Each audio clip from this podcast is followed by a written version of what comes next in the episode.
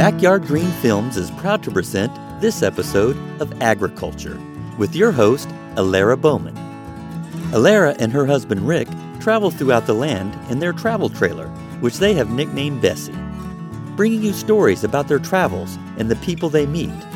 They visit farmers, ranchers, and just about anyone who loves putting their hands in the dirt or their feet in stirrups. In those travels, they have gotten to meet some very interesting people. Here's one of those interviews. Hi, this is Elara. Welcome back to our podcast. We're packing and prepping and reading and mapping for our big trip to the U K. So this week is going to be a world record on the short side for my podcast intro. Stop cheering, everyone. You'll give me a complex. Okay, maybe another complex. Anyway, today our interview is on a critter straight out of the usually chilly but at this moment rather balmy regions of the northern side of Scotland. Not far from the ancestral home of James Bond, a k a. Skyfall. We've covered them before, but in this conversation, I learned a few new things about the glorious beasts known as the Scottish Highland Cattle, and how they're impacted in an unexpected way by social media platforms these days. The hard fact is that they're spending too much time on their cell phones when they're out in the field and not enough time on grazing, so they're all getting too skinny. Okay, so that's not true. But I did learn something new about the effects of social media on this breed. Listen up, and you'll find out. Now, here we go. Ready to meet the guests? In honor of our Britain trip, this week we're bringing you a conversation from back in January from what was the then chilly grounds of the two thousand twenty-three National Western Stock Show. Sometimes Denver's a little bit warmer in January, but this was not one of those years. Snow and cold galore.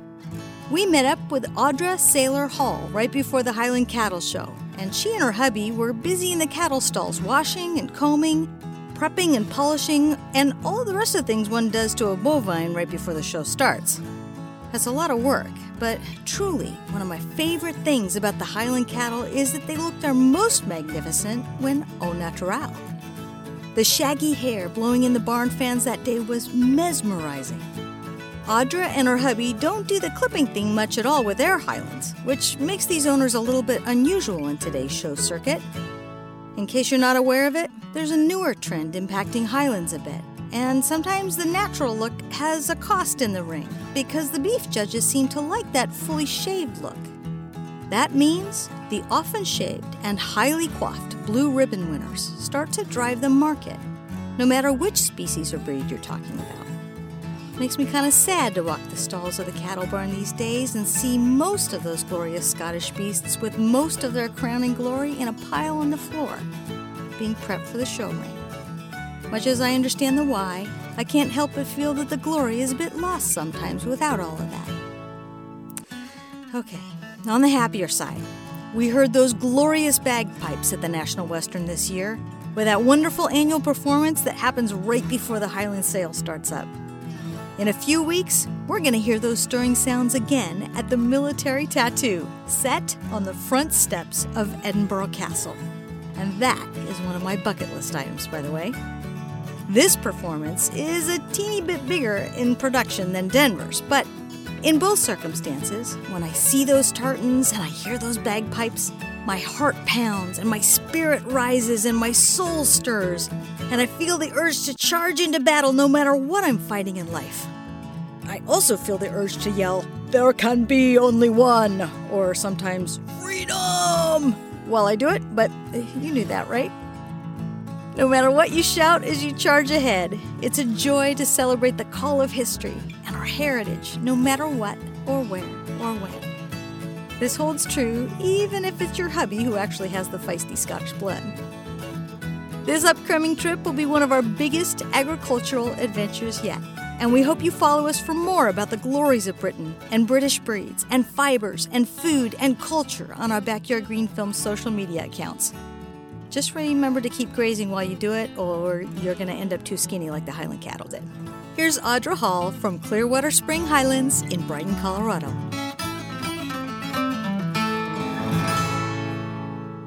I'm Audra Saylor Hall with Clearwater Spring Highlands in Colorado.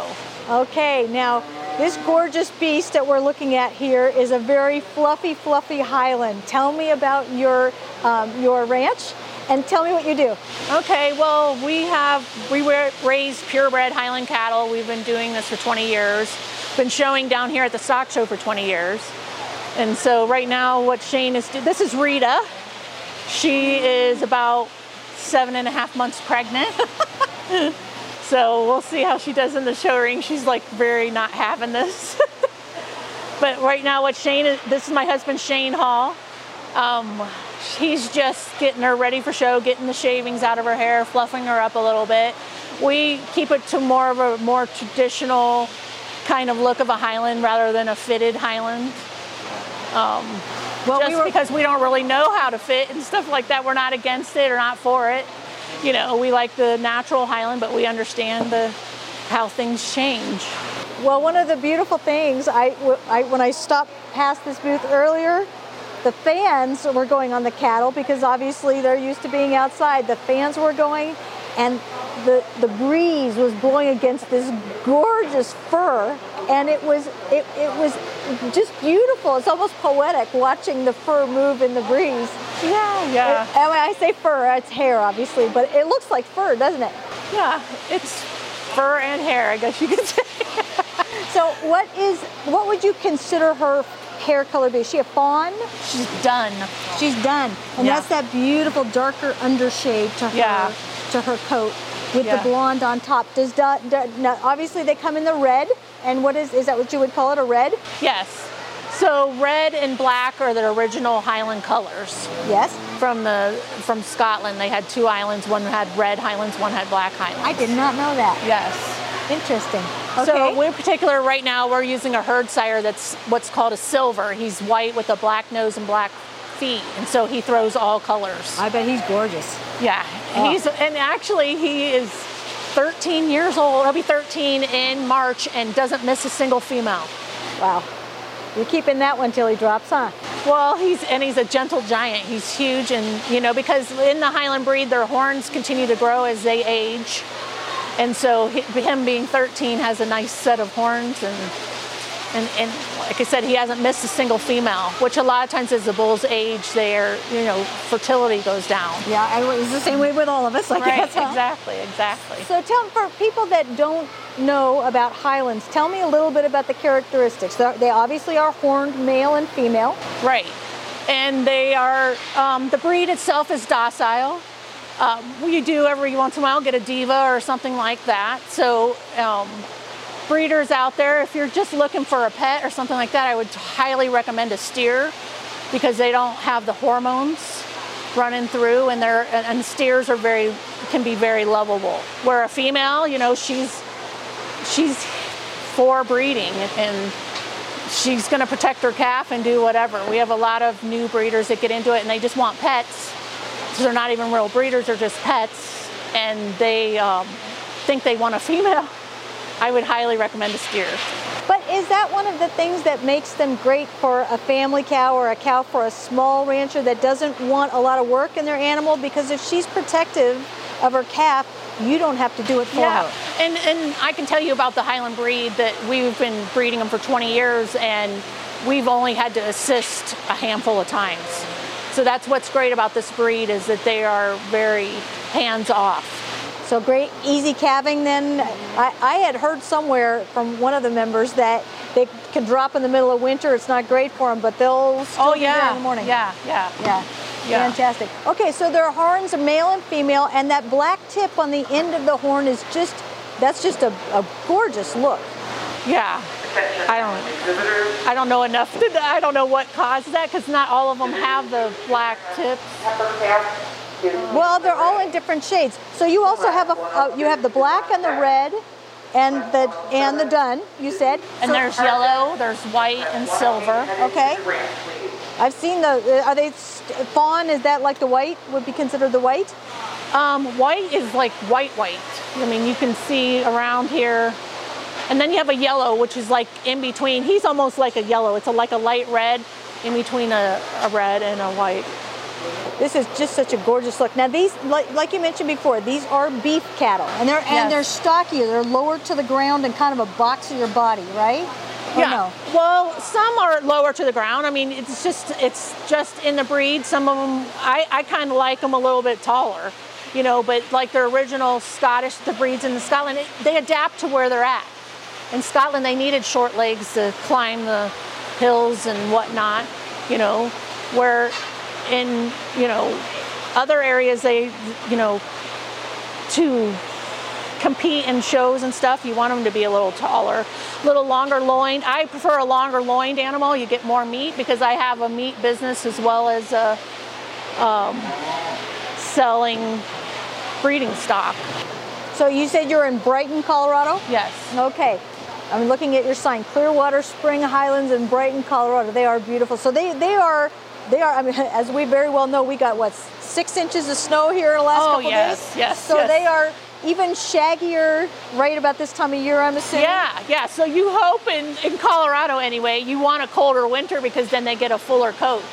And then they you look know? gorgeous when they come yeah. here. So not Colorado, years past, we don't always get this cold, have cold winters. We heat back up, and so we're hot, cold, hot, cold. And I, I don't. You can kind of see on her where she's rubbed, you know, up against the post, and so she's like, that's not shaved, that's rubbed off. She says, I want this baby out. I'm done. Well, she's still beautiful, absolutely. She's she's letting him know, isn't she?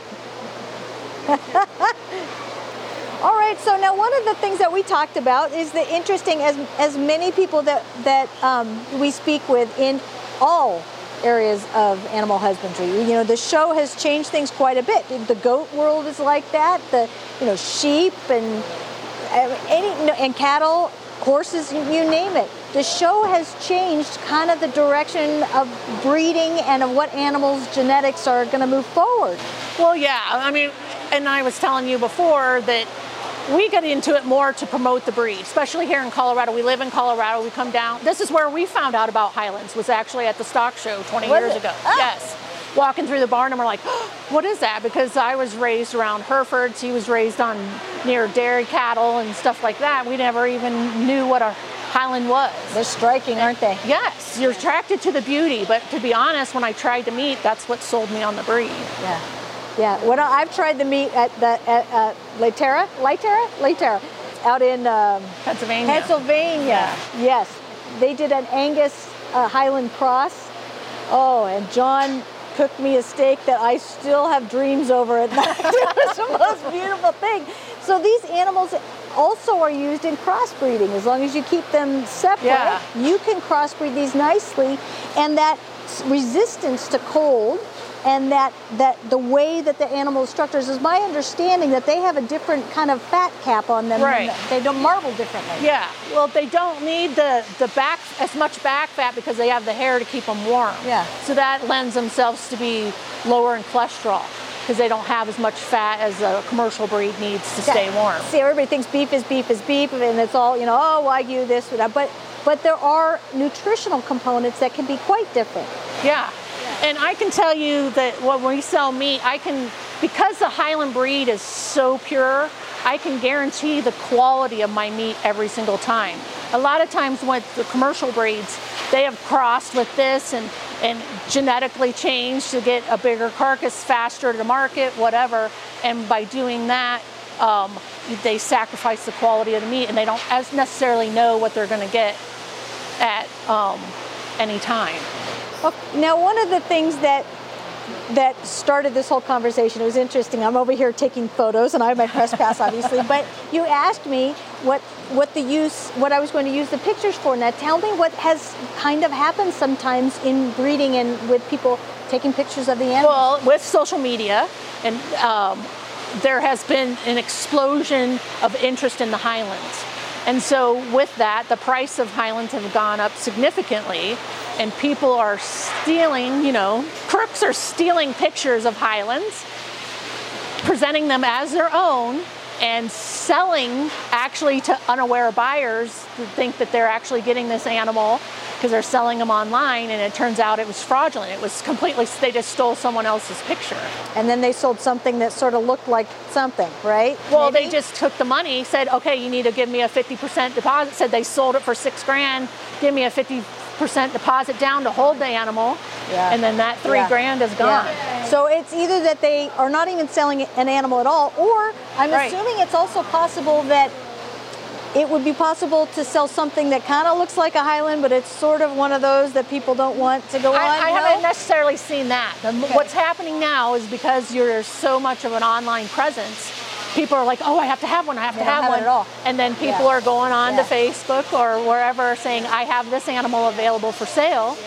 and it's someone else's picture, and people are like, oh yeah, I'm interested in that. Well, even go as far as uh, fake uh, registration papers wow. saying, yeah, these are registered, and oh. then...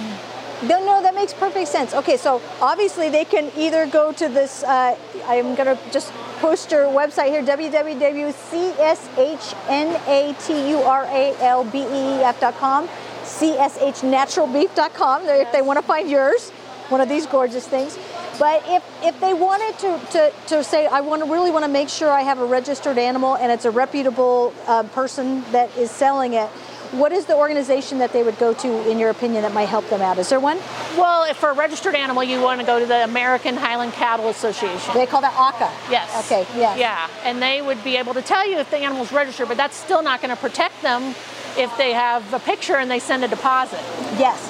So, so I, both uh, of those things are very necessary to make sure it's reputable. And in the industry, you, you really, it is such a small world that I, I think that if you can ask around about the parties, It's it's a really yes. it's much better thing Ask because everybody knows everybody. Yeah. Yes, that's a great point. So references. Yeah. So yeah.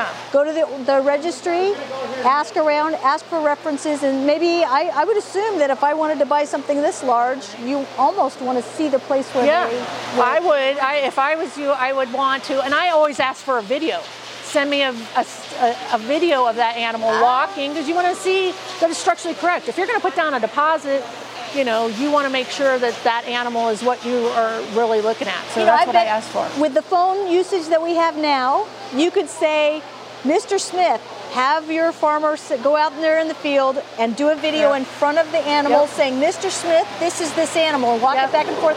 That's much harder a thing video call, yeah. yeah. That's send, a fantastic idea. Yeah, and then that way yeah. at least you kind of know that they have it, Yeah. you know. Yeah. yeah. And, and then you also, to protect you, there's several auctions a year all across the United States within our, so that's our main, uh, American Highland Cattle Association is our main national association, and yeah. we have, of course, an auction here. But we all, then there's divisional organizations that actually have their own auctions a lot of times, several times a year. So you can usually find some sort of auction, and that way you know that that is an animal that's truly for sale. This, this is just a beautiful animal. It's absolutely gorgeous. So I, I got to ask, because I'm seeing the red hair on you. do, do, are you do you have Scottish lineage at all in, in you? Uh, yeah, Scottish and Irish way back. Okay, yeah. So did that have anything to do with why you Not, not at first. Actually, the hair did attract me to it, and I actually came to the stock show. I felt it, and I said, oh, I can take care of that. It's kind of like mine. Yeah, mine, once, once upon a time, mine was like that too, but not now. But yeah, they're they're beautiful, and you see them on the on the high, the, just the shots of them in the Highlands, and just think, I want to go there. That's just beautiful. Yeah. That majestic animal has been around for how many hundred years? Well, actually, they're the first recorded breed in America. Really? Yes. Really? Yeah. You're gonna have to talk to the Longhorn people about that. You know, well, the first recorded breed, so when they registered it in the United States of bringing it over from Scotland. Oh, the registry. Okay, yeah. now that, yes. Re- recorded in America, though. The first, like, it, before Angus, before any of the other breeds. Wow. Wow.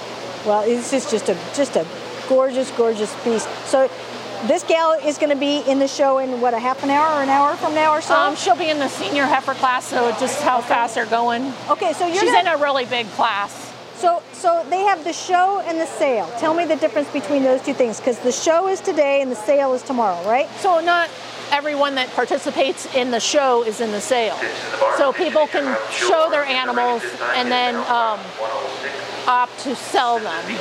So there's only a fraction that are sold. Okay, so you might say, I want the ribbon, but I don't want to sell my animal because that ribbon's going to help me get a little more from my breeding. Yeah, you can yeah. say, yeah, yeah. She, she does, you know. Or you say, I don't care about the show, but I this, this one needs to go, and this is the best place to sell it. Well, I would hope that people wouldn't bring their junk to sell down here, to be honest. True. You want to be able to, as a breeder, you want to sell your, you want to sell a quality product, because yes. then the person's going to get the reputation yes. and come back. Yes, right? But I will say that I have talked to people that raise animals that say, you know what, I've decided I just like the reds. I only want reds, right. and so I got to get everything non-red out of my genetic line, or right. it's going to keep coming back. And so it's not necessarily a junk animal, it's just not what I want at the moment. Right, right. Yeah, as breeders, you want, and, and when I sell something, I want to be, I want the person I sell it to to be successful. Yes. So I, I, I do take, I was given a mentor when I first bought my cows. Um, Frank Silva, which is right down here, he sold us our first cows, and he was always there for us with any question that we had. So we felt it was important to do the same thing. So whenever we sell an animal, we make sure that they are getting a quality animal as well as getting that mentorship to be that, successful cattle breeders. That is one of the finest things that I think that breed organizations do, is they shepherd along the next generation or the next group of people that want to go. It's just the most fantastic resource pool ever, because it's, you know, just because you know beef, you might not know Highlands, or you might not know Angus, or right. whatever animal you might want. You know, it's not always exactly the same, and there are differences in, in reactions, temperaments, you know, nutritional requirements. So I, I think that's a wonderful thing. Fantastic. Okay, so I'm gonna, I pestered you long enough today. I, I so appreciate you letting us speak with you, and I wish you luck. All right, in your show, because she is absolutely beautiful. Yep, she's, she's, you know, and she's, we don't feed up our animals. We feed, everyone gets the same feed. We do, we're kind of all natural, you know. You know, we're here to, more, to promote the breed more so than to win the ribbon. I think that's you know? a fantastic thing. Yeah. Thank you so much. You're welcome. If you liked our podcast, please subscribe. This is how we keep going. And please ask your friends to join us. Please also feel free to post any comments or questions to our social media sites. You can find us on Twitter, Instagram, and Facebook under Backyard Green Films. Thanks again for listening.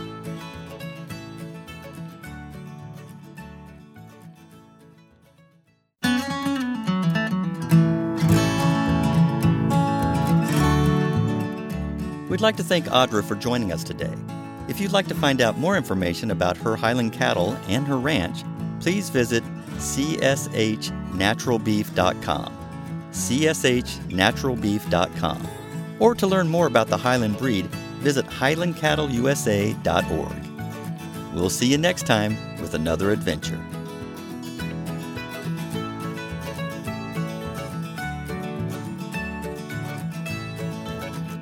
You have been listening to Agriculture with your host, Elara Bowman. Please tune in for upcoming episodes from our travels. I'm Rick Bowman, your behind-the-scenes editor. Until next time. This has been a presentation of Backyard Green Films Productions. All rights reserved. Copyright twenty twenty-three.